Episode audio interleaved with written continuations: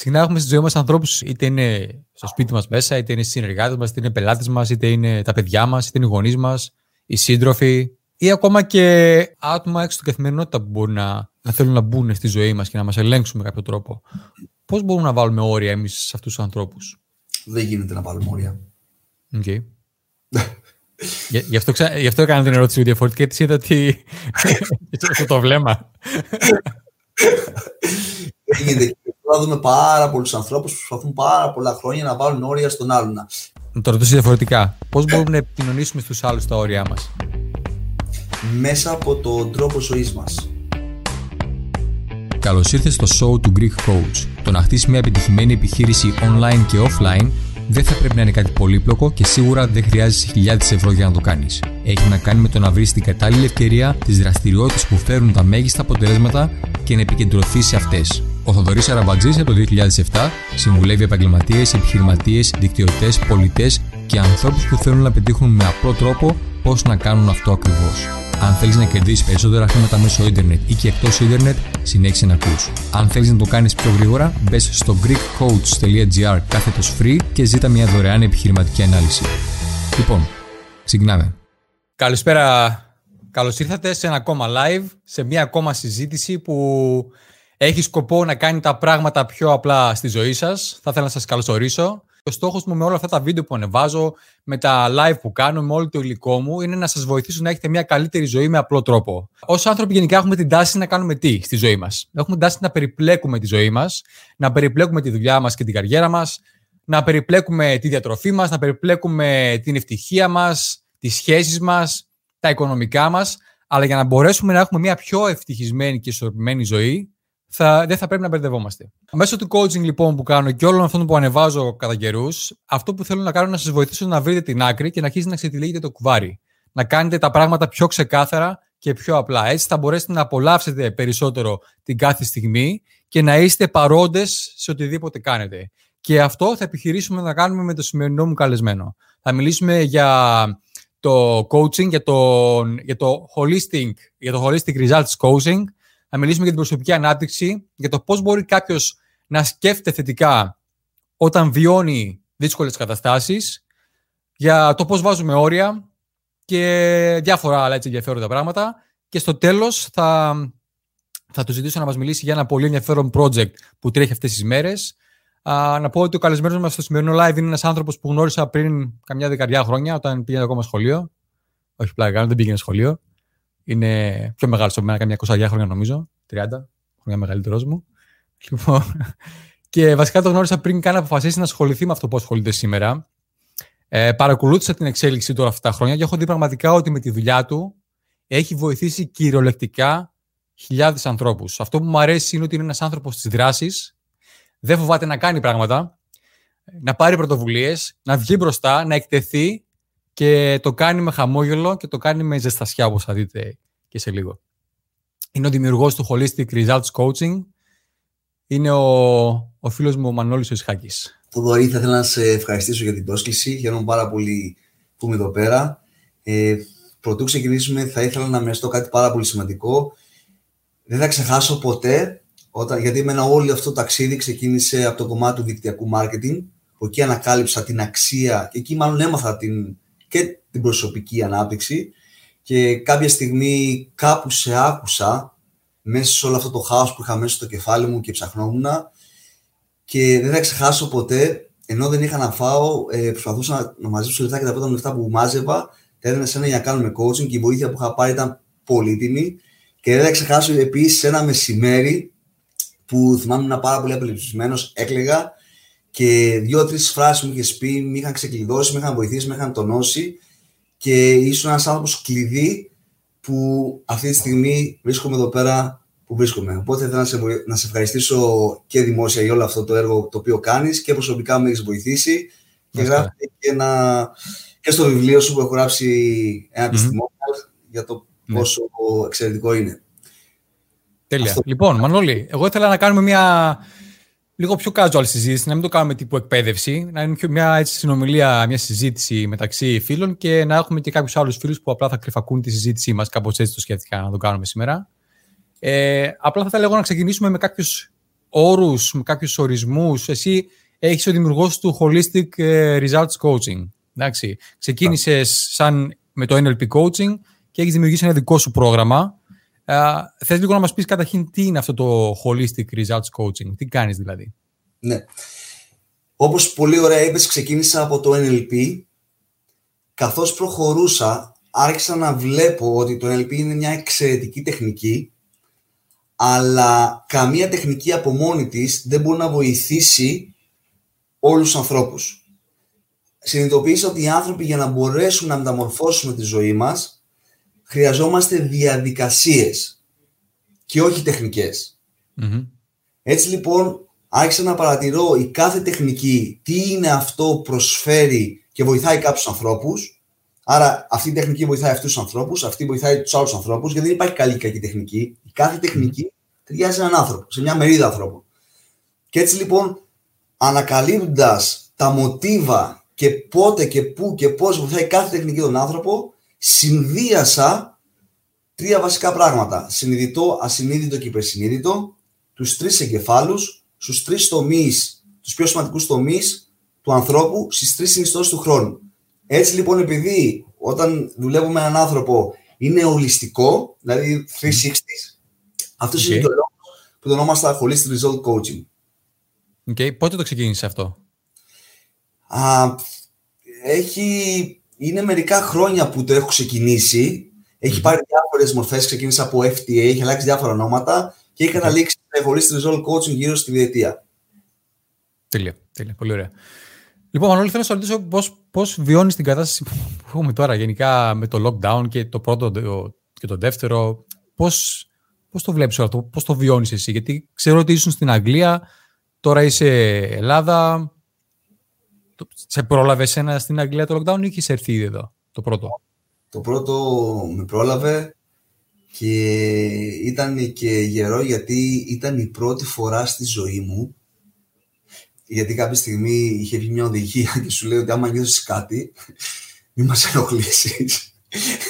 Κλείσε την πόρτα και άμα βρωμίσει, κάνεις στην άκρη, βάλει κάτι από κάτω να μην λερώσεις το δωμάτιο. Ναι, okay. Ήταν η πρώτη φορά που άρχισα να σκέφτομαι, OK, και αν συμβεί κάτι τώρα, τι θα κάνω; Γιατί δεν είχα κανένα στην Αγγλία που ξέρεις να μπορεί να με φροντίσει και το σύστημα υγείας στην Αγγλία είναι πάρα πολύ δύσκολο το NHS. Φαντάζομαι ότι έχω ένα φίλο που ήταν γιατρός, πονούσε το χέρι του και τρεις μήνες δεν υπήρχε καμία. Δεν, δεν έβρισκε άκρη. Τέλος πάντων. Mm. Ε, ήταν σαν διαδικασία, θα πω ότι είχε αρκετές δυσκολίες. Από εκεί πέρα, θέλω να σου πω ότι εγώ δεν το αντιμετώπισα. Δεν, δεν μου φάνηκε προσωπικά δύσκολο. Αφενός γιατί ήταν πάντα καλά η υγεία μου και είναι πολύ σημαντικό και, και η υγεία των ανθρώπων γύρω μου, που είναι πολύ βασικός παράγοντας. Τώρα, έξω από αυτό που επηρέασε, πήγε να επηρεάσει ένα κομμάτι τη δουλειά μου, της εξόδου μου και όλα αυτά, αυτό διαχειρίστηκα και το γύρισα και έκανα αυτό που έπρεπε να κάνω. Οπότε δεν μπορώ να πω ότι με άγγιξε συναισθηματικά το lockdown, mm. Ούτε το πρώτο ούτε το δεύτερο. Από ό,τι θυμάμαι, έχεις έρθει τον Ιούλιο, έτσι, όταν ήμουν στην Αθήνα τότε και είναι μέρες έχεις έρθει. Ε. Σωστά. Και δεν καταφέραμε να βρεθούμε επειδή ήσουν σε. Ήμουν καραντίνα, ε, ναι σε... Ναι, ήρθα για και επειδή η αδερφή μου είναι γιατρός, μου λέει, θα γίνει, μου λέει, Οκτώβριο και έτσι ναι. αποφάσισα να κάτσω mm. στην Ελλάδα και λέω από να κλειστώ σε ένα δωμάτιο στην Αγγλία, λέω να κλειστώ σε ένα δωμάτιο της Ελλάδας. Κάτι που ρωτάω και που έχω ρωτήσει και σε άλλους φίλους που κάναμε συζητήσεις, ποιο είναι ένα πράγμα που θα ευχόσουν να γνώριζες πριν αρχίσεις το πρώτο ή το δεύτερο lockdown; Το πρώτο πράγμα που θα ευχόμουν να γνώριζα. Ποιο είναι ένα πράγμα, ποιο είναι, ποιο, ποιο είναι ένα πράγμα που θα ευχόσουν να γνώριζες πριν μπούμε σε lockdown; Ότι θα έχουμε lockdown. Και πότε. Οκ. Πώς θα κρατήσεις, ξέρω εγώ.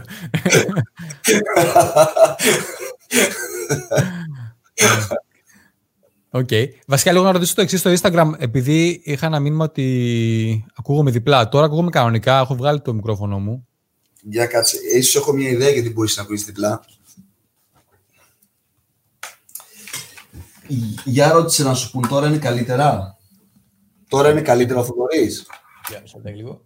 Να ξαναβάλω το ακουστικό αυτό εδώ. Πείτε μου λίγο αν ακούγομαι, πώς, αν ακούγομαι κανονικά, αν ακούγομαι διπλά, πώς είμαι. στο Instagram. Έχει μια μικρή καθυστέρηση από ό,τι καταλαβαίνω. Λοιπόν, ε, κάτι το οποίο είχα γνωρίσει πριν πολλά χρόνια, το 2002 βασικά. Ωραία. Ε, τώρα είναι OK, okay, Μανώλη. Ε, όταν ξεκίνησα ασχολούμαι με αυτό το χώρο του δικτυακού marketing, είχα πάει σε ένα συνέδριο στο, στη Γερμανία. Ένα πολύ μεγάλο συνέδριο με 16.000 κόσμο. Και εκεί για πρώτη φορά είχα δει, τον, είχα δει ζωντανά τον ε, Jim Rohn. Δεν ήξερα ποιος είναι. Και άκουσα να μιλάει στη σκηνή και να λέει ιδέες του τύπου ξέρεις, για να αλλάξουν τα πράγματα πρέπει να αλλάξει εσύ, για να γίνουν καλύτερα πράγματα πρέπει να γίνεις καλύτερος εσύ. Μην εύχεσαι τα πράγματα να ήταν ευκολότερα, αρχίσουν να γίνουν καλύτερου και διάφορα τέτοια. Και μου έκανε πολύ μεγάλη εντύπωση όλο αυτό και άρχισα μετά να μπαίνω στο κομμάτι της ανάγνωσης βιβλίων, την προσωπική ανάπτυξη. η προσωπική ανάπτυξη είναι ένας όρος ο οποίος σε εμάς που ασχολούμαστε με αυτό και το έχουμε γνωρίσει είναι οικείος, αλλά σε κάποιους είναι κάτι τελείως άγνωστος σαν, σαν όρος. Αν και πριν από 13 χρόνια που είχε βγει το The Secret, το μυστικό, άρχισε να μπαίνει περισσότερο στη ζωή περισσότερων ανθρώπων. Τι είναι για σένα προσωπική ανάπτυξη, τι είναι αυτός ο χώρος της προσωπικής ανάπτυξης για σένα, πώς θα το ορίζει. Ε, θα σου έλεγα ότι την προσωπική ανάπτυξη την έχω χωρίσει σε δύο παρακλάδια. Το ένα κομμάτι είναι προσωπική ανάπτυξη και κάποιες φορές γίνεται προσωπική κατάψυξη. Okay. ε, θα πάρω λοιπόν το πρώτο κομμάτι και θα πω για ποιο λόγο λέω το δεύτερο. Προσωπική ανάπτυξη για μένα είναι η διαδικασία μέσα από την οποία αναλαμβάνω την ευθύνη για τη ζωή μου, χωρίς να σημαίνει ότι είμαι λάθος για αυτό που κάνω ή για αυτό που συμβαίνει, αλλά δεδομένου ότι κάποιες φορές δεν μπορούν να αλλάξουν συνθήκες. Οι συνθήκες είναι αυτές που είναι. Να καταστάσεις είναι αυτές που είναι. Οπότε, έστω λοιπόν ότι βρισκόμαστε σε ένα καίκι, πάμε διακοπές κάπου, παίρνουμε το καίκι και πάμε ε, κουραζιέρα. Και κάτι συμβαίνει στο καίκι και αυτό αρχίζει και παίρνει τη βόλτα προς το βυθό αντικειμενικά εκείνη τη στιγμή, εγώ και να ρίξω ευθύνες στον, στο Captain και να ρίξω ευθύνες ε, στους πολιτικούς που άφησαν το ΚΑΙ. Εγώ κάτι πρέπει να κάνω για να σωθώ. Έτσι λοιπόν η ιδέα της προσωπικής ανάπτυξης είναι ότι ανεξάρτητα ποιος μπορεί ενδεχομένως να είναι υπεύθυνος και ποιος όχι, εμείς και μόνο εμείς χρειάζεται να ενδυναμώσουμε τον εαυτό μας και να βρούμε εκείνους τους τρόπους έτσι ώστε να ξανασηκωθούμε και να κάνουμε τη διαφορά στη ζωή μας. Έτσι okay. να αντιλαμβάνουμε προσωπική ανάπτυξη. Τώρα, για ποιο λόγο ε, βάζω ένα κομμάτι που τη λέω προσωπική κατάψυξη, γιατί πολλά πράγματα δεν είναι πανάκια, Κα, δηλαδή, ξέρεις, δηλαδή θετική σκέψη, σκέψη θετικά και όλα γίνονται. Δεν είναι ακριβώς έτσι. Οπότε πολλές φορές λάθος οδηγίες βάζουν τους ανθρώπους σε μια διαδικασία να προσπαθούν, να προσπαθούν, να προσπαθούν, να καίγονται οι προσπάθειές τους και τελικά να κάνουν τους, αυτούς, τους, τους εαυτούς τους λάθος, να είναι «Α, εγώ φταίω, ε, εγώ δεν μπορώ» και να μπαίνουν σε. να δικούν τους εαυτό τους και να μην παίρνουν στο τέλος αυτό που πραγματικά θα μπορούσαν να πάρουν. Mm-hmm. Okay. Άρα ουσιαστικά για σένα είναι το να, το να αναγνωρίζεις μία δυσκολία που ενδεχομένως να αντιμετωπίζεις στη ζωή σου και να αναλαμβάνεις την ευθύνη ανεξάρτητα από το ποιος τη δημιούργησε, το να τη φτιάξεις. Αυτό. Ναι. Κατάλαβα καλά. Σωστά. Τέλεια. Ναι. Τέλεια. Ωραία. Okay. Ε, σε ακούω πολύ συχνά στα, στο Instagram που κάνεις stories και γενικά στα βίντεο σου, όταν κάποιος σου στέλνει μια ερώτηση, μ' αρέσει που πολύ συχνά απαντάς με ερώτηση. Ή σου στέλνει ένα προβληματισμό και τους βάζεις στη δικασία της ερώτησης. Και δεν θυμάμαι ποιος το έχει, νομίζω, Τόνι Ρόμπιν, ξέρω εγώ, που λέει ότι η ποιότητα της ζωής μας έχει να κάνει με την ποιότητα των ερωτήσεων που κάνουμε στον εαυτό μας. Πώς μπορεί κάποιος να αλλάξει τον τρόπο που βλέπει τα πράγματα κάνοντας διαφορετικές ερωτήσεις; Mm. Είναι εξαιρετικά. Εξαιρετική ερώτηση αυτή. Θα, θα μου επιτρέψεις εδώ να προσθέσω μόνο κάτι. Ότι αυτό το ξεκίνησε ο Σοκράτης με τις ερωτήσεις. Οκ. Okay. Δημευτική. Ναι. Mm-hmm. Λοιπόν, όπως το, το pancake, το ξεκίνησαν οι γιάδες μας με τηγανίτες, που δεν ήταν κανένας και όλοι αγοράζουμε το pancake της Αμερικής. Έτσι και τις ερωτήσεις. Ο Σοκράτη να τις αγοράζουμε από, τη, από το Ευρώπη. ε, στην ουσία μέσα από ο εγκέφαλός μας κάθε φορά αυτό που κάνει είναι μια ερώτηση που του κάναμε σε ένα ασυνείδητο επίπεδο που δεν έχουμε επίγνωση αυτής της ερώτησης. Οπότε, δημιουργώντας ένα σετ ποιοτικών ερωτήσεων, βάζουμε αυτό μας σε μια διαδικασία να αρχίσει να σκέφτεται Άρα η ιδέα ποια είναι ότι αν εγώ βρίσκομαι σε μια κατάσταση που ενδεχομένως το αντιλαμβάνομαι σαν ένα διέξοδο, να αρχίζω να το, να το ρωτάω με τέτοιο τρόπο ώστε να αρχίζω σε αυτό το βουνό, στο τούνελ που είμαι μέσα να, να αρχίσει να ψάχνει ο εγκέφαλός μου για να βρει πού είναι αυτό το φως. Okay. Όταν λες, ας πούμε, ερωτήσεις που κάναμε ασυνείδητα στον εαυτό μας κάποια στιγμή. Δώσ' ένα παράδειγμα. Και που κάνουμε. Θα μπορούσε... Ναι, ορίστε. Και, και που κάνουμε τώρα, κάνουμε. Που κάνουμε. Ναι. Δώσ' ένα παράδειγμα. Ποια θα είναι μια ερώτηση που θα μπορούσαμε να είχαμε κάνει στον εαυτό μας, η οποία να μας έχει βάλει σε αυτή τη δύσκολη κατάσταση; Και ποιο είναι ένα παράδειγμα διαφορετικής ερώτησης; OK, okay, τέλεια.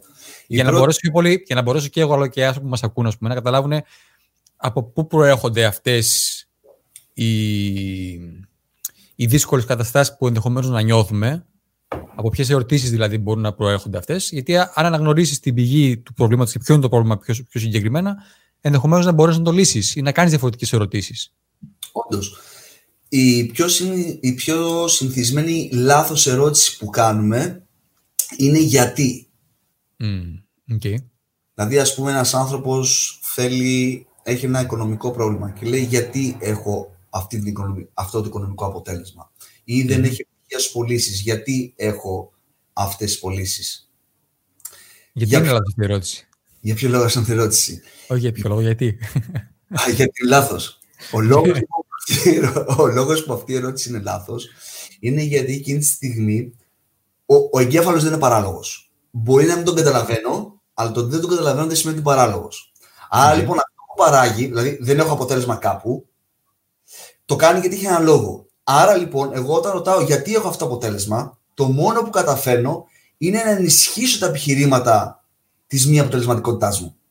Άρα μέσα μου να κάνω ακόμα πιο λογικό αυτό που δεν θελω Το πρώτο λοιπόν, η πρώτη ερώτηση αντί αυτής που θα θέλω να κάνουμε, να προσθέσω κάτι. Το γιατί είναι σαν να σαν να είμαι σε ένα βάλτο, κάθε φορά που ρωτάω γιατί, είναι σαν να προσπαθώ να βγω και αυτό μου βουλιάζει πιο μέσα. Okay. Το πρώτο που θέλω να κάνω είναι να ρωτήσω το τι. Με, αλλά με τη λογική να μου αλλάξεις πρώτα την εστίαση. Δηλαδή, έχω χαμηλές πωλήσεις. Τι είναι αυτό που χρειάζεται να αλλάξω ώστε να έχω περισσότερες πωλήσεις; Αντί γιατί έχω χαμηλές πωλήσεις. Μπράβο. Γιατί, mm-hmm. να δει. Ωραία, ας πούμε ότι έχω αυτό. Πες το αυτό είναι το πρόβλημά μου. Και εγώ είμαι εδώ, έχω αυτό το πρόβλημα. Όταν λέω γιατί έχω αυτό το πρόβλημα, έχω αυτό το, ε, έχω αυτό το πρόβλημα για ένα, δύο, τρεις, τέσσερις λόγους. Είναι λογικό. Δεν θέλω να με βάλω πιο πολύ μέσα σε αυτό, γιατί κάτι ακόμα που συμβαίνει, τόσο πιο πολύ εγώ κάθομαι εδώ, συμβαίνει κάτι άλλο. Τόσο πιο πολύ συνηθίζω το πρόβλημα. Τόσο πιο πολύ συνηθίζω το συνέστημα που παράγεται μέσα από το πρόβλημα. Είναι σαν να γίνομαι πρεζάκι μιας κατάστασης. Οπότε, όταν θα ρωτήσω, OK, και τι άλλο υπάρχει εκτός από αυτό, τότε αμέσως βάζω τον εαυτό μου σε μια διαδικασία να αρχίσει να ψάχνει τι άλλο υπάρχει. Α, υπάρχει λύση. Ωραία. Τώρα λοιπόν που υπάρχει λύση, δηλαδή άλλαξε την εστίαση, εδώ ρωτάω το γιατί, για να ενισχύσω το καινούργιο μονοπάτι. Τη λύση, ας πούμε. Μπράβο. OK. Okay. Άρα μπορούμε να αντικαταστήσουμε το γιατί με το τι. Ναι. Πάντα εστιασμένο προς την κατεύθυνση που θέλουμε να πάμε. Okay. Α, ας πούμε, το να πούμε πάλι εστιαζόμενοι σε κάτι άλλο πέρα το πρόβλημα. Γιατί να μην έχω αυτό; Δεν θα μπορούσαμε να κάνουμε αυτή την ερώτηση πάλι. Γιατί ο εγκέφαλος έχει τους λόγους να μην έχουμε αυτό. Υπάρχει okay. ο συνειδητός και υπάρχει ο συνείδητος. Εντάξει. Mm-hmm. Οι άνθρωποι συνήθως προσπαθούμε να πετύχουμε πράγματα που αφορούν το συνειδητό μας κομμάτι ο ασυνείδητος που ελέγχει κατά 95% τα αποτελέσματά μας και τη ζωή μας, δεν τον αφορούν, δεν τον αφορά ότι όλα όσα εμείς θέλουμε με το συνειδητό. Οπότε, γιατί να μην έχω αυτό, υπάρχει λόγος που δεν το έχεις αυτό. Γιατί έχεις χαρτογραφήσει το μοντέλο του κόσμου σου με ένα συγκεκριμένο τρόπο για συγκεκριμένους λόγους, σε συγκεκριμένες ηλικίες. Οπότε, όταν ρωτάς γιατί, σου λέει για αυτό το λόγο. Άρα είμαστε mm-hmm. κομπλέ. Εντάξει. Και επειδή δεν υπάρχει επικοινωνία συνειδητού και ασυνειδητού, εκεί υπάρχει conflict. Με το συνειδητό εμείς συνεχίζουμε να προσπαθούμε, προσπαθούμε, να προσπαθούμε. Και εδώ έρχεται αυτό της προσωπικής ανάπτυξη που λέει ποτέ μην εγκαταλείψεις. Κάποιες φορές πρέπει να εγκαταλείπει. Γιατί ποιο είναι το σημείο εκείνο που λέει είμαι ευέλικτος και αναγνωρίζω ότι τελικά αυτό με ωφέλησε ως εδώ, οπότε εγώ τώρα πρέπει να αλλάξω κατεύθυνση. Mm-hmm. Με τη διαφορά ότι, ξέρεις, τώρα άλλαξα κατεύθυνση, αλλά εγκατέλειψα. Ναι, ναι. Δηλαδή δεν είναι όλα, θέλει λίγο αυτό. Εντάξει. OK, okay, τέλεια. Ε, βλέπω ότι ανεβάζεις πολύ υλικό για, για χρόνια. Άλλες φορές το κάνεις πολύ συστηματικά, άλλες φορές έχεις κάποια κενά τέλος πάντων, αλλά για χρόνια με συνέπεια ανεβάζεις σταθερά υλικό. Η ερώτησή μου είναι η εξής. Από πού αντλεί έμπνευση ο Μανώλης ο Ισχάκης; Πολύ ωραία ερώτηση. Ε, αντλώ έμπνευση μέσα από την καθημερινότητα και μέσα από τους ανθρώπους που καθημερινά ε, επικοινωνώ. Που κάνω coaching από τα σεμινάρια, από τους ανθρώπους που μου στέλνουν στο Instagram ερωτήσεις. Δηλαδή, ένα από αυτά που λέω και γιατί σκέφτομαι το βίντεο το κάνω για τους ανθρώπους που με παρακολουθούν. Οπότε λέω, αν έχεις μια ερώτηση, κάντε μου. Και εγώ θα κάνω βίντεο για σένα. Οπότε μέσα από αυτό τον τρόπο ανεβάζω το βίντεο. Mm-hmm. Okay, τέλεια.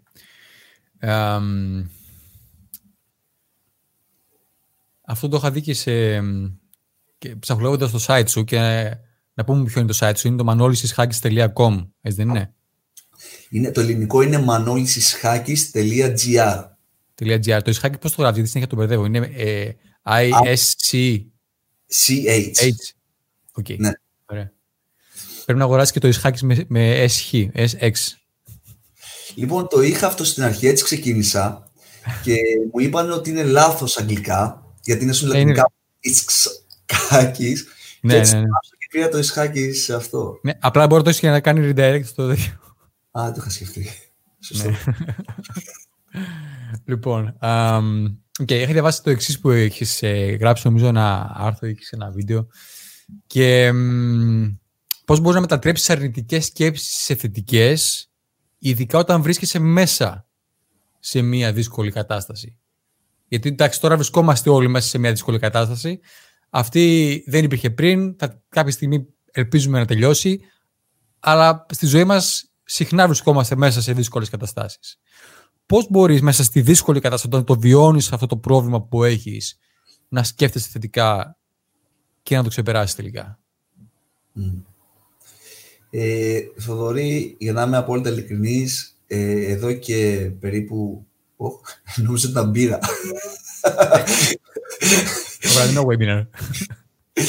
Εδώ και ένα με δύο χρόνια, ίσως λίγο παραπάνω, σταμάτησα να πιστεύω στη θετική σκέψη. okay. Πλέον δεν πιστεύω ούτε στη θετική ούτε στην αρνητική. Πιστεύω στην κριτική Κάθε σκέψη από μόνη της δεν είναι ούτε θετική ούτε αρνητική. Στο πλαίσιο το οποίο διαδραματίζεται παίρνει μια μορφή. Παραδείγματος χάρη, αν ας πούμε φωνάζω στην κοπέλα μου το βράδυ που κοιμάται, αυτό είναι κάτι αρνητικό, δεν ξυπνάω.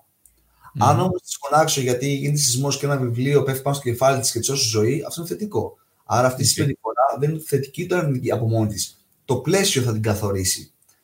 Το πρώτο λοιπόν κομμάτι για μένα πλέον δεν είναι να αλλάξουμε οι άνθρωποι μια συμπεριφορά. Το ζήτημα είναι να πάμε και να διευρύνουν τη συνειδητότητα. Τι σημαίνει διεύρυνση της συνειδητότητας; Σημαίνει ότι εγώ επειδή ας πούμε δουλεύω όλη μέρα από τον υπολογιστή, μου δίνεις μια σακούλα που ζυγίζει 10 κιλά και δεν μπορώ να τη σηκώσω. Ένας άνθρωπος, ένας πολυμπιντερά, του δίνεις μια σακούλα 10 κιλών και παίζει. Άρα η σακούλα είναι ελαφριά ή βαριά. Okay. Τι σημαίνει αυτό, Ότι αυτό που βλέπουμε σαν πρόβλημα δεν είναι απαραίτητα πρόβλημα. Αυτό που συμβαίνει είναι ότι επειδή οι άνθρωποι κάποια στιγμή στη ζωή μας πονέσαμε πολύ συναισθηματικά και εκεί πήραμε κάποιες αποφάσεις και σταματήσαμε να αναπτυσσόμαστε συναισθηματικά, στην ουσία ατροφούμε αυτές τις δυνατότητες που έχουμε και όταν τις χρειαζόμαστε, τα πάντα αρχίζουν να τα βλέπουμε σαν προβλήματα. Άρα δεν είναι αυτό το πρόβλημα. Εμείς συναισθηματικά έχουμε αποδυναμωθεί και δεν μπορούμε να τα διαχειριστούμε.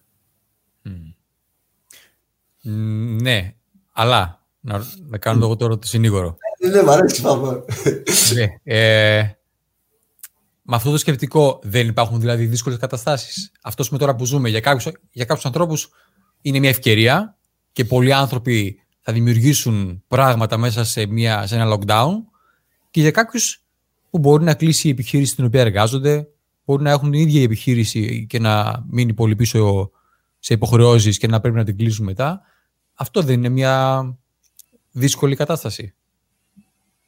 Πώς αυτό, ας πούμε, εγώ μπορώ, έχει να κάνει με το πώς το έβλεπα παλιά και με τα προηγούμενα μου βιώματα και δεν το ερμηνεύω θετικά. Μα είναι, είναι μια δύσκολη κατάσταση, δηλαδή, ή δεν είναι.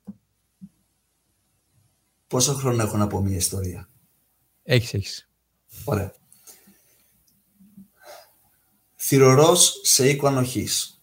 Μεγαλώνει ο άνθρωπος και πεθαίνει. Δεν είναι δική σου ιστορία προσωπική. Όχι. Είναι από το μπουκάι. Οκ. Εντάξει. Λοιπόν, δεν με πήραν σαν θυρωρό. Κόπηκα. και έτσι λοιπόν ζήτησαν από το γιο του να πάει να αναλάβει το θηρορείο. Και του είπαν συμπλήρωσε αυτή τη φόρμα. Και λέει, εγώ δεν ξέρω γράμματα λέει για να τη γράψω. Και λέει, δεν μπορούμε να σε προσλάβουμε. Και λέει, καλά λέει. Δεν μπορείς να γράψεις. Όχι, λέει, δεν μπορώ. Λέει, τότε δεν μα προσλάβουμε. Και λέει, θα μείνω χωρίς δουλειά επειδή δεν μπορείτε να προσλάβετε. Λέει, ναι. Έφυγε συναχωρημένος αυτός ο άνθρωπος, πήγε σπίτι, τι να κάνω, τι να κάνω. Σκέφτηκε να πάει να πάρει ένα σφυρί από το άλλο χωριό. Πήγε λοιπόν το άλογο του. Φτάνει στο άλλο χωριό, παίρνει το σφυρί. Ε, γυρνάει πίσω. Λέει θα αρχίσω να φτιάχνω κάτι, πήρε κάτι πρόκληση, κάτι ξύλα, να φτιάχνει έπιπλα. Του χτυπάει ένας γείτονας ε, το, ε, την πόρτα του λέει, σε παρακαλώ, του λέει, επειδή εσύ έχεις πάρα πολύ χρόνο, μπορεί να μου δώσεις το σφυρί και να πάω πάρεις άλλο. Τι λες, εγώ έκανα τόσο καιρό. Μη στα απολογώ, του το δίνει το σφυρί. Πάει, παίρνει ένα άλλο σφυρί. Την επόμενη μέρα ξανά. Ένας άλλος γείτονας το ξαναπαίνει σφυρί. Μετά σκέφτηκε να πάρει δύο σφυριά. Τέσσερα σφυριά. Δέκα σφυριά. Μη στα απολογώ, κάποια στιγμή άρχισε να κάνει εμπόριο σφυριών, καρφιών και ούτω καθεξής στο χωριό. Και σαν ευχαριστώ έφτιαξε ένα σχολείο στο χωριό του. Και όταν τον ανέβασαν πάνω να μιλήσει για να πει όλα όσα έχει δημιουργήσει και το λόγο ξέρεις, που, που έκανε όλο αυτό το σχολείο, γυρνάει και του λένε Φαντάζομαι, εάν ήξερες γράμματα, τι θα έχεις καταφέρει. Λέει, αν ήξερα γράμματα, θα ήμουν αθυρωρό σε έναν οίκο ανοχής. Mm. Okay. Πολλές φορές το που θα σε οδηγήσει η ζωή δεν ξέρουμε. Αλλά επειδή συνήθως έχουμε αντίσταση στο να πάμε με τη ροή της ζωής, είναι σαν να κατεβαίνει το ποτάμι και να προσπαθούμε να, να πάμε κοντά στο βράχο και εκεί χτυπάμε. Μπορεί προσωρινά αυτό που φαίνεται αρνητικό να μας οδηγήσει σε κάτι που ήταν, θα ήταν το όνειρο της ζωής μας. Γιατί αν το σκεφτούμε, καλώς κακώς, πάνω κάτω οι άνθρωποι οι περισσότεροι ζουν στην ίδια γειτονιά που μεγάλωσαν, με τους ίδιους ανθρώπους, δεν έχουν εμπειρίες, ζουν ίδια πράγματα, δεν έχουν εμπειρίες στη ζωή. Mm-hmm. Άρα λοιπόν, ναι, μπορεί φαινομενικά τώρα να είναι δύσκολο, αλλά αν αφαιθώ, δω τι συμβαίνει και βρω ευκαιρίες, δεν λέω θα είναι εύκολο, μπορεί να είναι δύσκολο. Αλλά μέσα εκεί να βουτήξω, δημιουργούνται πολύ ωραία πράγματα. Mm. Πρέπει να είμαστε ανοιχτοί δηλαδή γενικά σε ευκαιρίες και σε δυνατότητες ανάπτυξης πέρα από αυτό που έχουμε μάθει να κάνουμε, αυτό που έχουμε εκπαιδευτεί να κάνουμε. Ναι, να είμαστε ανοιχτοί και κάτι πολύ σημαντικό, να εκπαιδευτούμε για να μπορούμε να αναγνωρίσουμε την ευκαιρία. Λένε, η ευκαιρία λένε σαν την καράφλα. Αν δεν αρπάξεις μπροστά, μετά γλιστρά και φεύγει. OK. Okay. Οπότε να εκπαιδευτούμε και να αναγνωρίσουμε την ευκαιρία. Πες λίγο περισσότερο γι' αυτό. Ωραία. Θα ξεκινήσω μια πάρα πολύ γνωστή έκφραση. Ποιος δεν έχει ακούσει την έκφραση ή δεν την έχει πει. Πολύ καλό για να είναι αληθινό. Mm-hmm. Σωστά. Ναι. Για μένα όταν ακούω αυτή τη φράση, το πρώτο που, που σκέφτομαι είναι ότι δεν υπάρχει εκπαίδευση. Γιατί η ευκαιρία, για κάποιον είναι, κάτι μπορεί να είναι ευκαιρία, αλλά για κάποιον είναι πολύ καλό για να είναι αληθινό. Άρα ενδεχομένως λέει εδώ κρύβεται μια απάτη και το σπρώχνει και φεύγει και κοιτάει κατά αλλού. Ξαναπάει σε αυτό που ξέρει. Okay. Για να μπορώ όμως να ανοίξω τα μάτια μου σε αυτό που μπορεί να είναι ευκαιρία, θα πρέπει να είμαι εκπαιδευμένος, θα πρέπει να είμαι συναισθηματικά ισχυρός, έτσι ώστε να μπορώ να πάρω και το ρίσκο αυτού του καινούργιου το οποίο μπορεί να ερθει Γιατί αυτή τη στιγμή το χρυσό να δώσεις σε 100 ανθρώπους, ενδεχομένως μόνο ένας θα, θα μπορέσει να το καταλάβει. Και η αλληγορία του Πλάτωνα με τη σπηλια με τους αλυσοδομένους. Ένας βγήκε, πήγε να πει Α, και το, και το γελούσανε. Ήταν ευκαιρία για αυτούς, αλλά δεν μπορούσαν να το αναγνωρίσουν. Ε. Ναι. Θέλω λίγο να μου γράψετε καταρχήν αν συνεχίζετε και με ακούτε κανονικά και αν θέλετε να κάνετε κάποια ερώτηση που θέλετε να καλύψουμε στη συζήτησή μας σήμερα. Να δω λίγο εδώ πέρα κάποια σχόλια που έχουμε. Α, να ρωτήσω κάτι. Αυτός ναι. είναι ο λόγος που μπορεί να είμαι 20 χρόνια μεγαλύτερος από σένα, αλλά φαινόμαστε το ίδιο. Α, ήθελα να σε ρωτήσω το εξής. Που έλεγες για ναι. την εκπαίδευση και τα λοιπά. Ε, αλλάζω θέμα, βλέπεις. λοιπόν, ε, τι έχεις σπουδάσει εσύ; Εννοώ, δηλαδή, έχεις τελειώσει κάποια σχολή, κάποιο πανεπιστήμιο; Σχολή, πανεπιστήμιο με την παραδοσιακή μέθοδο που ξέρουμε, όχι. Άρα είσαι από αυτούς Λυκείου, ας πούμε; Ναι. Okay. Από β' Λυκείου και ο, και ο τελευταίος, θυμάμαι ο, καλή του ώρα, με έλεγε προσπάθω.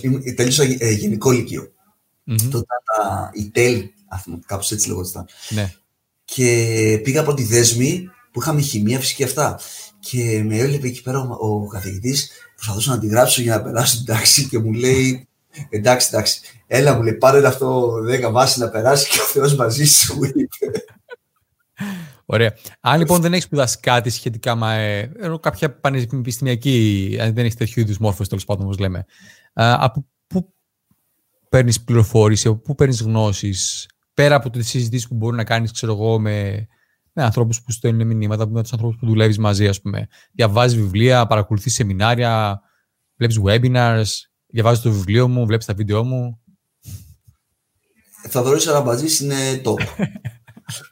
Αφού τα κάνω μελετήσεις και κάνω ασκήσεις, η δεύτερη επιλογή, ούτε δεύτερη, η τρίτη επιλογή και μετά, είναι κάνω πάρα πολλές εκπαιδεύσεις εξωτερικό και βασικά και Ελλάδα κάνω πολλές εκπαιδεύσεις. Γιατί έχουμε ανθρώπους ε, στην Ελλάδα, πάρα πολλούς αξιόλογους που έχουν πολύ ωραία πράγματα να, να πούνε. Και συνήθως ξέρεις, έχουμε την προσοχή μας. Α, στο εξωτερικό είπα αυτό ο γκουρού Αμερικάνος, ο Άγγλος. Όντα στο Λονδίνο, παρατήρησα ότι πραγματικά στην Ελλάδα δεν έχουμε να ζηλέψουμε τίποτα και έχουμε ικανότατους ανθρώπους σε πάρα πολλά επίπεδα. Mm-hmm. Τώρα θα σου πω, Θοδωρή, ξεκινώντας, όπως είπα και στην αρχή, ε, ήσουν στην ουσία ήσουν και ο πρώτος coach που είχα στη ζωή μου. Mm-hmm. Εντάξει. Ε, από τότε υιοθέτησα. Και αυτό πρόκοψες. Ισχύει. λοιπόν, ε, θα σου πω ότι μέχρι πριν λίγα χρόνια κυκλοφορούσα με παπί, ένα κόκκινο παπί κρύπτον. Όλα μου τα λεφτά πήγαιναν mm. σε εκπαιδεύσεις. Και έξω δεν είναι ότι έκανα τη ζωή την τρελή και όλα αυτά ποτά. Ούτε πίνω, αλλά πιο ποτό, ένα χυμό θα πιω. Ούτε ποτό δεν πίνω. Πολύ σπάνια. Εντάξει, όλα μου τα λεφτά σε εκπαιδεύσεις. Όλα μου τα λεφτα mm-hmm. και, και, τώρα το κάνω. Δηλαδή, δηλαδή για ναι. μένα προτεραιότητα. Γιατί, κατα... γιατί εμένα η εκπαίδευση με βοήθησε και σώθηκα από τη ζωή μου. Γιατί πριν κάποια χρόνια δεν είχα, όσο λέω, όταν ξεκίνησα με την πρώτη φορά, δανειζόμουν και μου έβγαζα λεφτά για να φάω και έκανα coaching μαζί σου όποτε μπορούσα να κάνω. Δεν είναι... Αυτή ήταν η ζωή μου για πάρα πολλά χρόνια. Όμως, επειδή η εκπαίδευση με βοήθησε να φύγω από αυτή την κατάσταση, και επειδή κάθε φορά που ένιωθα ότι είπα, έχω ένα κόλλημα κάπου και δεν μπορώ να πάω στο επόμενο στάδιο της ζωής μου, και δεν εννοώ μόνο επαγγελματικά, ενώ και σε προσωπικό επίπεδο και με τους φίλους μου, με τις σχέσεις μου, με τα πάντα, ε, για μένα η εκπαίδευση είναι, δηλαδή, έχει την ίδια αξία με το φαγητό. Είναι, είναι η τροφή της ψυχής μου, του μυαλού μου. Είναι value πρώτο. Αξία ναι. πρώτο. Ε, εδώ έχω μια ερώτηση και θα την εμφανίσω. Βλέπεις, Πώς ναι. ξεκινάει κάποιος ε, NLP που δεν έχει οικονομική δυνατότητα, άνεση ή δυνατότητα να ταξιδέψει στο εξωτερικό; Ωραία. Ε, θέλεις να ξεκινήσεις NLP είναι για προσωπική σου χρήση ή γιατί θέλεις να, να γίνεις coach, NLP coach; Αυτή είναι η πρώτη ερώτηση. Δεύτερον, εγώ προσωπικά πώς ξεκίνησα; Ε, δανείστηκα λεφτά, κάνω την πρώτη εκπαίδευση στην NLP, timeline therapy και θεραπεία, και αφού είδα το μαγικό κόσμο του NLP, μετά ξαναδανείστηκα λεφτά και έκανα το Master NLP. Και μετά, επειδή δεν ήταν ακριβώς έτσι τα πράγματα όπως ε, μου τα λέγανε, μετά έτρεχα να, προλάβω, να προλάβω για να εξοφλήσω τα χρήματα. Αλλά εγώ έτσι ξεκίνησα. Τώρα, εγώ δεν σου λέω απαραίτητα ξεκίνα, δανειζόμενοι χρήματα, αλλά αυτό που έχω δει και αυτό που έχω δει και από και έξω σεμινάρια πολλών ανθρώπων που έχω παρακολουθήσει, υπάρχουν άνθρωποι πραγματικά που έχουν πουλήσει έπιπλα, αμάξια, ό,τι μπορεί. Και αυτοί συνήθως οι άνθρωποι έχουν τα καλύτερα αποτελέσματα. Γιατί η δέσμευσή τους είναι εξαιρετική. Mm. Δηλαδή, όσο πιο πολύ δεσμευτώ στο να πάρω μια εκπαίδευση, τόσο λιγότερες είναι οι πιθανότητες να την αφήσω στην άκρη και να μην ασχοληθώ ποτέ μαζί της. Okay. Τώρα, αν πεις ακριβώς ε, τι θέλεις να κάνεις, μπορεί να σκεφτούν και ακριβώς πώς μπορεί να το κάνεις. Τέλεια. Τέλεια. Ε, εδώ πέρα. Ναι, θέλει να γίνει, λέει, life coach. OK. Okay. Ε, υπάρχει διαφορά NLP coach ή life coach. Είναι δύο διαφορετικές κατευθύνσεις. Okay, Αλλά και ναι. Για πες. Ναι, πες με λίγο περισσότερο γενικά τη διαφορά του NLP coach με το life coach. Ποια είναι η διαφορά, ας πούμε. Okay, το life coaching είναι πάνω στη ζωή πώς μπορείς να κάνεις κάποια πράγματα και το NLP ας πούμε είναι ένα παρακλάδι του life coaching που έχεις κάποιες τεχνικές πολύ δυνατές. Δηλαδή ένας life coach δεν μπορεί να κάνει κάποια πράγματα που μπορεί να κάνει ένα NLP γιατί το NLP είναι, έχει πολύ σχέσεις τεχνικές. Όμως, αν κάνει κάποιος το NLP, πολλές φορές δεν αρκεί η εκπαίδευση από μόνη της για να αξιοποιήσει το NLP γιατί το NLP είναι πραγματικά είναι επιστήμη. Mm-hmm. Οπότε χρειάζεται να αποφασίσει ο καθένας τι είναι αυτό που θέλει να κάνει. Και Ωραία. ακόμα και life coaching. Θέλει μια συγκεκριμένη, θέλει wellness, θέλει business, ε, όχι συγγνώμη, όχι business. Θέλει relationship. Ποια κατηγορία ναι. του life coaching θέλει. Ωραία. Ένας θέλει να, γίνει ένας, να ξεκινήσει και να ασχοληθεί με το coaching. Ωραία. Εσύ, ας πούμε, που έχεις κάνει πολλά διαφορετικά προγράμματα. Ε, από πού θα το μπορείς να ξεκινήσει; Το, το δικό σου το πρόγραμμα; Πολύ Εσύ, πούμε, το, το, πρόγραμμα που έχεις είναι για να βγάζεις coaches; Τώρα έχω ξεκινήσει ένα πρόγραμμα να βγάζω coaches και είναι ετήσιο πρόγραμμα και θα, και θα σου πω πού βασίζεται, πού μου έκανε κλικ. Κάποια στιγμή έχω πιστοποιηθεί και από τον Άντωνι Ρόμπιν σαν coach. Mm-hmm. Το πρόγραμμά του, το master που έχω είναι 17.500 ε, δολάρια. Mm-hmm. Η, πρώτη, η πρώτη κουβέντα που είπε είναι το χαρτί δεν έχει καμία αξία. Mm-hmm. Τι λες ρε Ρόμπιν, σου έδωσα 17.500. Αφού πλήρωσες. και μου λες δεν έχει καμία αξία. Ναι. λοιπόν, αλλά λέει μια μαγική κουβέντα. Αυτό λέει που θα κάνει διαφορά είναι να είσαι αποτελεσματικός. Και μετά καθόλου του σκέφτηκα και δίκιο. Γιατί ξέρεις τι, αν εγώ πάρω ένα, έχω ένα business coach, ωραία, και έχω και έναν ε, άνθρωπο που αυτή τη στιγμή βγάζει 10 εκατομμύρια το χρόνο από την επιχείρησή του. Mm-hmm. Εγώ ποιον, από τους δύο θέλω να με coachάρει. Το business που έχει το business coaching είναι το εκατομμυριούχο; Εντάξει. Εγώ, εγώ, θα, εγώ θα πήγαινα στον coach του εκατομμυριούχου βασικά. Κι εγώ. Αδιαφεσβήτητα. Οπότε, ποια είναι η διαδικασία; Αυτό λέει που σκέφτηκα και αυτό που έχω δημιουργήσει, είναι ότι μέσα σε, αυτά, μέσα σε αυτό το χρόνο κάποιος δεν παίρνει μόνο γνώσεις, αλλά πρώτον παράγει αποτελέσματα στη ζωή του, δεύτερον παράγει αποτελέσματα στη ζωή των άλλων ανθρώπων και μετά για μένα μπορεί να, να πει τον εαυτό του coach. Mm-hmm. Δεν είναι για μένα το χάρτη να σε κάνει coach, είναι τι αποτελέσματα να παράγεις ζωή σου. Δηλαδή, mm-hmm. γνωρίζω ανθρώπους που δεν μιλάνε με κανέναν και σου λένε relationship coach. Mm. Okay. Ναι. Άρα προτείνεις να ξεκινήσεις από. Από, το, να, από οποιοδήποτε πρόγραμμα και αν ξεκινήσεις, ουσιαστικά το, το ζητούμενο είναι να ξεκινήσεις να φέρει αποτελέσματα για, το, για τον εαυτό του. Αυτό ναι, να, είναι... να, φτιάξεις, για μένα είναι η βάση. Mm-hmm. Για να βοηθήσεις έναν άνθρωπο να φτιάξει τη βάση. Όταν ξεκίνησα από τον LP εντάξει, και δουλεύω με μια κοπέλα ε, ε, θλίψη, το συνέστημα της θλίψης, ευτυχώς ήμασταν υπολογιστή, κλείνει τα μάτια της, γιατί κάνει μια τεχνική τέλος πάντων ύπνοση και αρχίζει και βάζει τα κλάματα. Και την ώρα που βάζει τα κλάματα, βάζω εγώ τα κλάματα και δεν ξέρω ποιος θα βοηθήσει ποιον. Okay.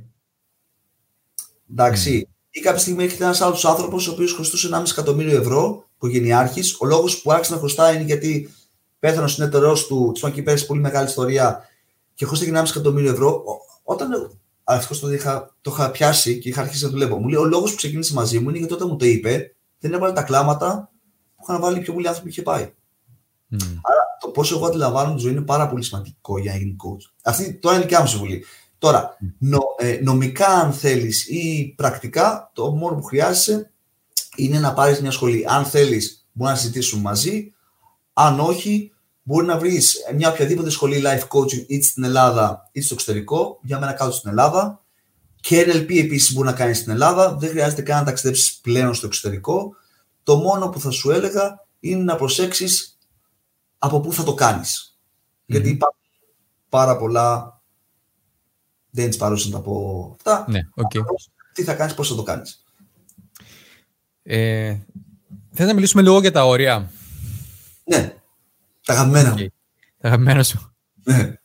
Συχνά έχουμε στη ζωή μας ανθρώπους, ε, είτε είναι στο σπίτι μας μέσα, είτε είναι οι συνεργάτες μας, είτε είναι οι πελάτες μας, είτε είναι τα παιδιά μας, είτε είναι οι γονείς μας, οι σύντροφοι ή ακόμα και άτομα έξω στην καθημερινότητα που μπορεί να είναι να θέλουν να μπουν στη ζωή μας και να μας ελέγξουν με κάποιο τρόπο.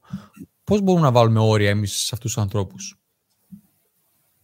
Αν θα, και θα πρέπει να βάλουμε όρια. Πώς, πώς πιστεύεις ότι μπορούμε να το διαχειριστούμε όλο αυτό; Δεν γίνεται να βάλουμε όρια. Okay. γι, αυτό, γι' αυτό έκανα την ερώτηση διαφορετική, γιατί είδα ότι το βλέμμα. Δεν γίνεται. Θα δούμε πάρα πολλούς ανθρώπους που προσπαθούν πάρα πολλά χρόνια να βάλουν όρια στον άλλον. Πήγαινε να βάλεις να βάλεις όριο σε αυτό που κλέβει. Mm-hmm. Δεν θα βάλεις. Μόνο να το βάλεις φυλακή. Ωραία. μπορείς να βάλεις όμως ένα φράχτη και ένα συνεργερμό. Σε εκείνο δεν μπορείς να βάλεις. Μπορεί να βάλεις το όριο στο δικό σου σπίτι, ας πούμε. Α, Άρα δεν μπορώ να βάλω όρια στους άλλους. Βάζω τα όρια τα δικά μου. Mm-hmm. Γιατί πιο πολλοί, πολλές φορές οι άνθρωποι ανανόμαστε «Α, να βάλω όρια στο θωρή, να βάλω στη μάνα μου, να βάλω στο θείο μου, να βάλω στον παράλληλο» και εξωθυνώνονται. Να το ρωτήσω διαφορετικά. Πώς μπορούμε να επικοινωνήσουμε στους άλλους τα όρια μας; Μέσα από τον τρόπο ζωής μας. Okay. Μέσα από το πόσο σεβόμαστε τον εαυτό μας, μέσα από το πόσο συνεπείς είμαστε σε αυτά, στη ζωή μας σχέση με τους δικούς μας στόχους, μέσα από το, ακόμα και από το πώς αναπνέουμε, παίζει πολύ μεγάλο ρόλο. Πώς περπατάμε, πώς μιλάμε, πώς σκεφτόμαστε, πώς αντιδράμε ή αλληλεπιδράμε στις συζητήσεις μας με τους άλλους Όλα αυτά δείχνει, δίνουν την εικόνα του ποιοι είμαστε και ανάλογα ο άλλος τοποθετείται σε σχέση με εμάς. Άρα ουσιαστικά είναι να ζούμε περισσότερο την αλήθεια μας, να ισχυροποιήσουμε το ποιοι είμαστε και μέσα από τον τρόπο που είπες που αναπνέουμε, που περπατάμε, που λειτουργούμε, που δράμε στη ζωή μας, οι άνθρωποι θα ξέρουν μέχρι πού μπορούν να, να μπλεχτούν, να, είναι, να επηρεάσουν τόσο πάνω τη ζωή μας. αυτό έτσι. Ναι. Είναι καθαρά το πώς επιλέγουμε εμείς να ζήσουμε τη ζωή μας και να κινηθούμε. Ένα παράδειγμα λέει η Αστροδένη.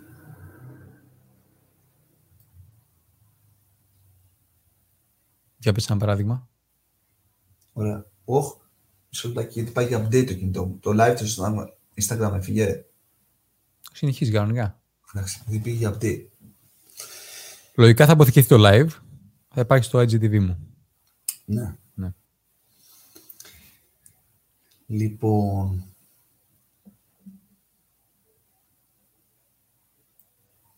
Έστω λοιπόν ότι έχω έναν, ένα συνεργάτη, εντάξει, ο οποίος προσπαθεί Μάλλον, Αστροδέλη, θα ήθελες να μου δώσεις σε ποιο τομέα θα ήθελες παράδειγμα. Δηλαδή, σε προσωπικό επίπεδο, συναισθηματικό, με τις σχέσεις σου, στον επαγγελματικό τομέα. Να σου, να σου πω εγώ ένα παράδειγμα, αν θέλεις, πιο άμεσα. Ναι, ναι, λοιπόν, είμαι, είμαι, είμαι, εγώ, ας πούμε, έχω τη ζωή μου και έχω τη, τη μητέρα μου, η οποία συνεχώς μου λέει έρχεται στο σπίτι και μου φτιάχνει το ένα και μου λέει έτσι πρέπει να κάνεις με τη σχέση σου και έτσι να κάνεις με τη γυναίκα σου και έτσι να κάνεις με τα παιδιά σου. Δεν το κάνει η μαμά μου, είναι πολύ διακριτική σε αυτό, αλλά ας πούμε ότι είναι τόσο πολύ παρεμβατική. Πώς μπορώ εγώ να βάλω, να θέσω αυτά τα όρια μέσα μου και να δεν τα φέρω, να τα μεταδώσω, ας πούμε. OK, okay. η, η μητέρα σου έχει κλειδιά του σπιτιού σου; Α πούμε ότι έχει. Θα μπορούσε να μην έχει. OK. Okay. Δεν μπορεί να μπει. Ναι. Πώς θα τα πάρω, θα αλλάξει κλειδαριές, ας πούμε; Ε, μπορεί, μπορεί να τα ζητήσεις. Ναι. Δηλαδή υπάρχουν σταδιακά. Το πρώτο κομμάτι που κάνω είναι επικοινωνώ. Okay. Αν η επικοινωνία δεν έχει αποτέλεσμα, το δεύτερο κομμάτι πάω σε πιο πρακτικούς τρόπους που αρχίζω και δηλώνω μέχρι, το που μπορεί, να, που μπορεί εγώ να φτάσω. Mm-hmm. Όμως θα σου πω, ε, και αυτό είναι σε ένα σεμινάριο που έχω δημιουργήσει, το οποίο είναι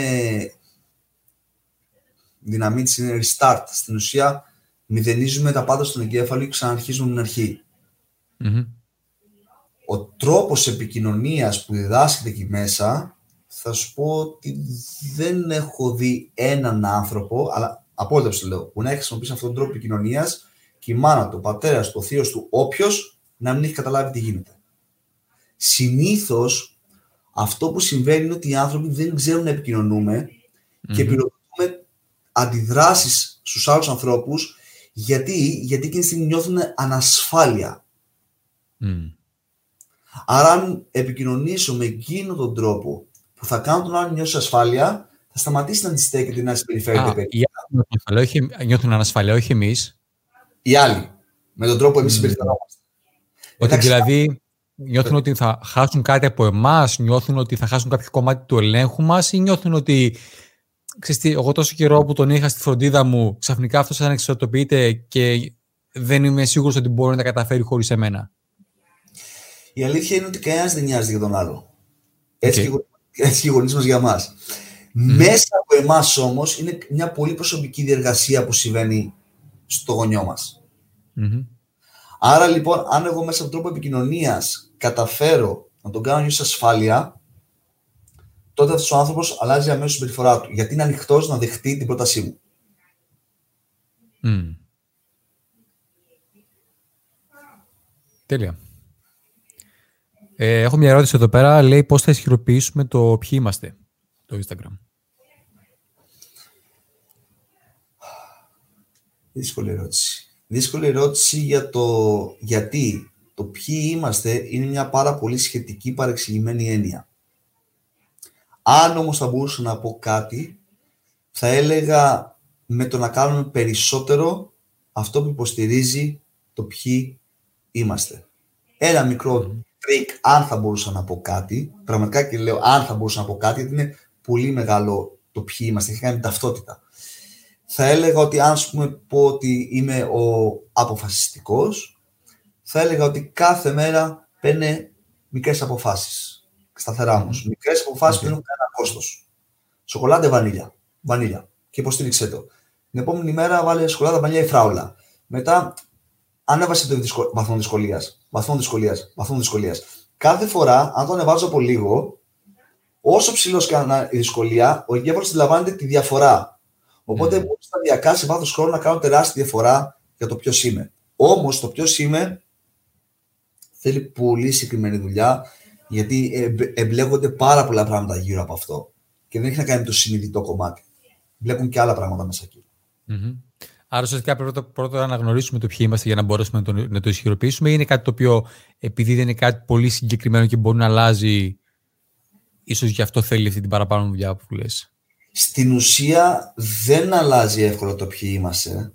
Mm-hmm. Και δεν λέω σε λεκτικό επίπεδο. Σε λεκτικό μπορώ να λέω ότι είμαι ο Πάτροκλος. Εντάξει, mm-hmm. okay. Αλλά σε πρακτικό επίπεδο το ποιοι είμαστε είναι πολύ δύσκολο για να αλλάξει. Είναι πάρα πολύ, πολύ συγκεκριμένη διαδικασία και πάρα πολύ δουλειά από τον άνθρωπο που μπαίνει και σε να αλλάξει την ταυτότητά του. Mm-hmm. Okay. Ε,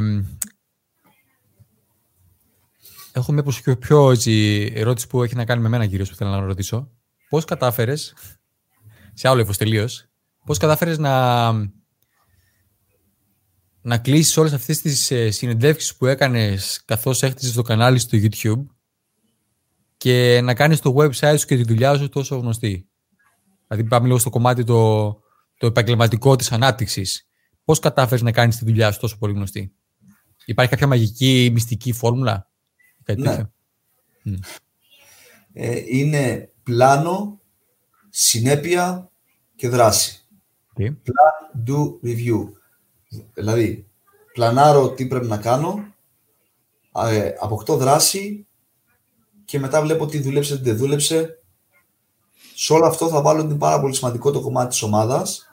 Mm-hmm. Ήταν κάτι το οποίο δυσκολεύτηκα πάρα πάρα πολλά χρόνια για να το κάνω, μέχρι και πρόσφατα να σου πω. Mm-hmm. Και ενώ νόμιζα ότι είχε να κάνει ότι είναι δύσκολο να βρεις ανθρώπους, να συνεργαστείς, να δουλέψεις και να παράγεις κάτι πρακτικό, δηλαδή να παράγεις κάτι, συνειδητοποίησα ότι πίσω από την αδυναμία μου να δημιουργήσω την ομάδα ήταν κάποια ιστορικά μπλοκαρίσματα τα οποία υπήρχαν, τα οποία μόλις τα διευθέτησα, αμέσως βρήκα τους ανθρώπους και αυτή τη στιγμή και οι ώρες που δουλεύω πάνω σε ένα κομμάτι που αφιέρωνα έχουν μειωθεί πάρα πολύ, αλλά και αναπτύσσεται πολύ πιο γρήγορα το όλο έργο. Mm. Τέλεια. Τέλεια. Okay. Άρα είναι το πλάνο, η συνέπεια και η δράση.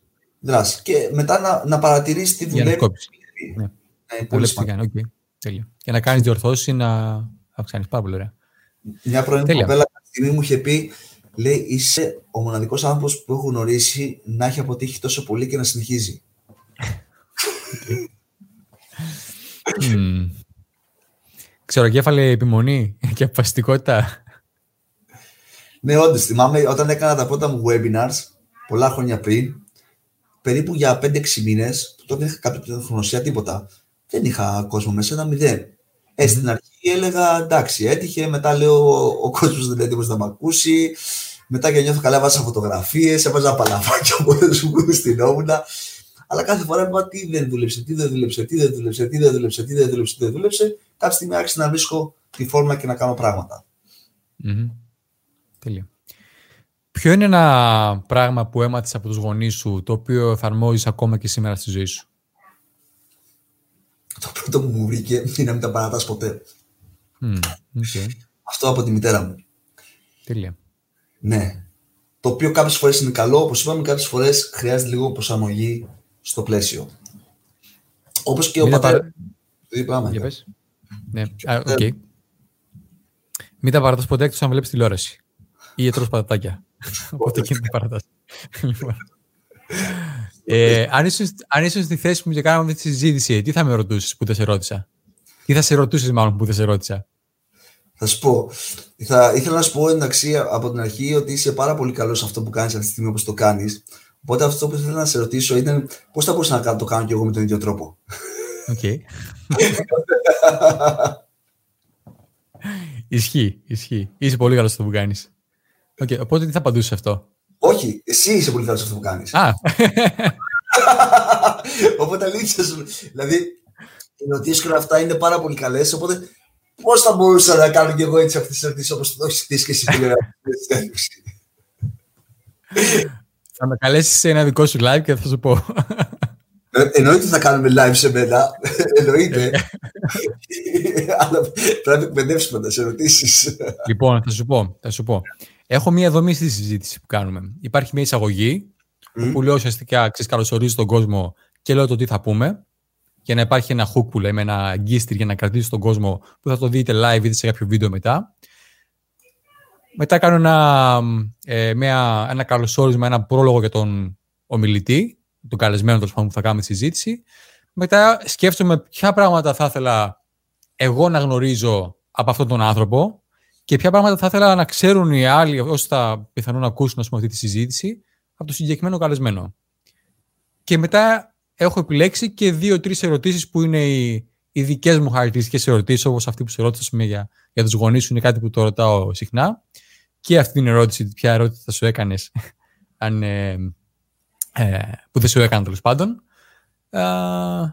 και μετά, που θα, αυτό που θα σε ρωτήσω τώρα είναι δύο πράγματα. Το ένα είναι πώς μπορεί κάποιος που μας βλέπει σήμερα να συνδεθεί μαζί σου; Ωραία. Στο site manolisishakis.gr και δεύτερον, στο Instagram πάλι παπάκι Μανώλης Ισχάκης. Sorry, λίγο, αν μπορεί κάποιος να σας γράψει και στο Instagram αλλά και στο, ε, στο YouTube και στο Facebook που το βλέπουμε, αν μπορεί κάποιος να γράψει το link manolisishakis.gr gr είπες, όχι com. gr, ναι. Okay. mm Και στο Facebook, είπες, στο YouTube. Στο Facebook έχω... Είναι αυτό που λέγαμε προηγουμένως με τα links. Και στο Facebook πάλι Μανώλης Ισχάκης ε, το προφίλ και η σελίδα είναι nlp.ab που ήταν, εδώ όταν ξεκίνησα το βάλα στην τύχη και δεν ήξερα ότι θα γίνει όπως έγινε και τώρα δεν ξέρω αν μπορώ να αλλάξω το link. Ναι. Στο facebook αν ξεπεράσεις από κάποια άτομα και πάνω δεν μπορείς να τα αλλάξεις. OK. Okay. Ωραία, και... βλέπω το έχει γράψει κάποιος στο, στο άλλο Instagram. Που θα θα μπορούσαμε να συνδεθούμε mm-hmm. έχει να κάνει μια ομάδα που έχω δημιουργήσει, την ομάδα Χαράς και Προσφοράς. Μπράβο, ωραία, πες μας λίγο γι' αυτό. Ναι, ε, κάποια στιγμή είχα ακούσει από έναν δικτυωτή, το Kim Madsen, να θυμάμαι καλά. Mm-hmm. Αυτός μεγάλωσε σε ένα ορφανοτροφείο και έλεγε ε, εγώ κάποια μέρα όταν μεγαλώσω θα πετύχω αυτό, αυτό, αυτό και του λέει ένας, ένα άλλο παιδί που ήταν στο ορφανοτροφείο, του λέει αυτά ξεχασέτα δεν είναι για μας. Και του λέει: Δεν ξέρω για σένα, αλλά εγώ θα το κάνω. Και ο λέει: Το έκανα, πέτυχε. Και λέει: Ένα άλογο, μια ανησυχία. 15 άλογα, 15 ανησυχίες. Το κάθε καινούργιο αμάξι είναι ωραίο, λέει, τις πρώτες 30 μέρες. Μετά είναι ένα ίδιο αμάξι. Οπότε λέει: Ανακάψω ένα άλλο βουνό που θέλω να κατακτήσω και είναι το πιο ωραίο βουνό. Και είναι το βουνό της προσφοράς. Όταν λοιπόν το άκουσα τότε, επειδή ήμουν σε φάση να, να, να αρχίσω να μπορώ να, να έχω τις βασικές μου ανάγκες να μπορώ να καλύπτω, δεν μπορούσα να το καταλάβω αυτό. Mm-hmm. Τώρα μπορώ να σου πω ότι για μένα πραγματικά δεν υπάρχει πιο ωραίο πράγμα που μπορεί να προσφέρει ένας άνθρωπος. Έτσι λοιπόν δημιούργησε αυτή την ομάδα και έχουμε δημιουργήσει και μέσα σε αυτήν την ομάδα έχει δημιουργηθεί το Happy Virus. Okay. Ποια λογική να γίνουμε ένας ιός χαράς και προσφοράς και να δημιουργήσουμε και να κάνουμε τον κόσμο καλύτερο. Γιατί προσωπικά δεν περιμένω ούτε τους πολιτικούς, ούτε τις κυβερνήσεις, ούτε κανέναν άλλο να αλλάξει τον κόσμο. Ε, ο Τέσλα ήθελε να, να συναλλάσσει τα χρήματά του με email και έφτιαξε το PayPal. Ο Elon Musk, ναι. Ποιος, όχι, ο Τέσλα. Ο Elon Musk. Ο Τέσλα ήταν πιο παλιά. Α, δεν υπήρχε το, το ίντερνετ τότε. Α, OK, okay, το κάνω λάθος. Okay. Αυτός που έχει φτιάξει την, την Tesla, ο Elon Musk, ναι. OK, okay, τέλεια. Οπότε, τι θέλω να πω, ότι πραγματικά αν θέλουμε να δημιουργήσουμε ένα καλύτερο κόσμο για να ζούμε, αυτό είναι και εγωιστικά, θα πρέπει να κάνουμε εμείς κάτι. Έτσι λοιπόν δημιούργησα τους Happy Virus. Αυτή τη στιγμή που μιλάμε, ε, δημιουργούμε, υπάρχουν 20 projects τα οποία είναι εστιασμένα στο να καλυτερέψουν τη ζωή ανθρώπων αλλά και του πλανήτη, γιατί κάποια αφορούν τη φυση Και μέσα στο Happy Virus, ένα από τα project, το οποίο αυτό αφορά εμένα, έχει να κάνει το Happy της αγάπης, που μέσα από αυτό βοηθάμε τα παιδιά να νιώσουν αγάπη, τη φροντίδα και τη στοργή και να αφιερωθούμε σε ηλικιωμένους που πλέον έχουν ξεχαστεί. Να τονίσω αυτό το σημείο ότι πάνω από τα 65 έρευνες έχουν δείξει, με το είπε ένας αυτό, ο Οικονομάκης, λέει ότι πάνω από τα 65 το μόνα χέρια που ακουμπάνε μια γυναίκα είναι, είναι του κομμωτή. Mm. Και είναι τραγικό για μένα αυτό. Okay. Οπότε αυτή τη στιγμή είμαστε μια ομάδα ανθρώπων. Στο hub της αγάπης είμαστε γύρω στα 20 άτομα αυτή τη στιγμή που τρέχουμε αυτό το project και ήδη έγινε η πρώτη δημοσίευση της δράσης που θα τρέξει, θα ολοκληρωθεί 14 Δεκέμβρη, που είναι η μέρα της αγάπης. Και τρέχουν άλλα 20 project τα οποία θα γίνει συνάντηση, θα γίνει εκδήλωση παρουσίαση των projects, προκειμένου αν υπάρχει ένας άνθρωπος που θα ήθελε να βοηθήσει, με πολύ χαρά να ενσωματωθεί και να γίνει μέρος της ομάδας, ή μπορεί να έρθει απλά για να μάθει και να δει τι γίνεται. Μπορεί να δηλώσει. Πού μπορεί να βρει κάποιο, αυτό που μπορεί κάποιος να δηλώσει συμμετοχή σε αυτό ή να βρει περισσότερες πληροφορίες για να συμμετέχει. Μανώλης κάθετος happy, happy ευτυχία. H-A-P-Y, παύλα, virus. Okay. Μπορεί στο facebook στην ομάδα Χαρά και Προσφοράς εκεί πέρα να ζητήσει τις πληροφορίες για να του στείλουμε το link να γραφτεί και να έρθει στην εκδήλωση. Τέλεια. Λες, είπες πριν ότι παλιότερα το είχες στο μυαλό σου και, και ήθελες να το κάνεις, αλλά εσύ τότε έπρεπε να ασχοληθείς με τη δική σου διαβίωση και είναι λογικό αυτό, με το να μπορέσεις να δημιουργήσεις, να χτίσεις την επιχείρησή σου. Αλλά σε θυμάμαι ακόμα και από τότε, πριν από 8-9 χρόνια, που έβγαινες έξω στην Αθήνα και έκανες το free hugs. Mm. Έτσι, έκανες το, το tango και νομίζω έκανες διάφορα τέτοια. Έκανες κάποιες τέτοιες δράσεις. Yeah. Ναι. Οπότε δηλαδή έκανες και τότε πράγματα τα οποία έφεραν στον κόσμο χαρά μέσω της προσφοράς του προσωπικού σου χρόνου και, και θέλω να πω εδώ πέρα γενικά ότι μιλάμε γενικά για το, το να προσφέρουμε και δωρεές ξέρω, κτλ. Δεν χρειάζεται να είναι πάντα κάτι το οποίο να, έχει, να κάνει με χρήματα. Μπορεί να, είναι, να προσφέρουμε με το χρόνο μας, μπορεί να προσφέρουμε μια, με ένα χαμόγελο, μπορεί να προσφέρουμε μια ζωγραφιά ή με οτιδήποτε. Υπάρχουν πολλοί άλλοι τρόποι δηλαδή, να προσφέρουμε γενικά και αυτή η κίνηση που κάνετε Μανώλη είναι πάρα πολύ αξιόλογη και, και μπράβος. Και μπράβο και σε όλο το team που το έχει αναλάβει αυτό. Λοιπόν, αυτά. Ε, θα ολοκληρώσουμε. Σε ευχαριστώ πάρα πολύ για τον χρόνο σου. Χάρηκα που τα είπαμε ξανά. Σας ευχαριστώ πάρα Ελπίζω να ήταν η συζήτηση και για τους υπόλοιπους το ίδιο χρήσιμη. Μπείτε στο, στο site του Μανώλη. Μπείτε στο Happy Virus. Ε, και θα χαρώ να πούμε, Μανώλη. Το διό της χαράς, να τα δώσουμε. έτσι, έτσι. Λοιπόν, καλό βράδυ, καλή συνέχεια. Μανώλη, ευχαριστώ ξανά για άλλη μια φορά πάρα πολύ και σαν Θοδωρή και όλους τους ανθρώπους που ήταν εδώ πέρα και εύχομαι για όλους ε, το καλύτερο. Γεια σας, χαιρετούμε. Καλό βράδυ.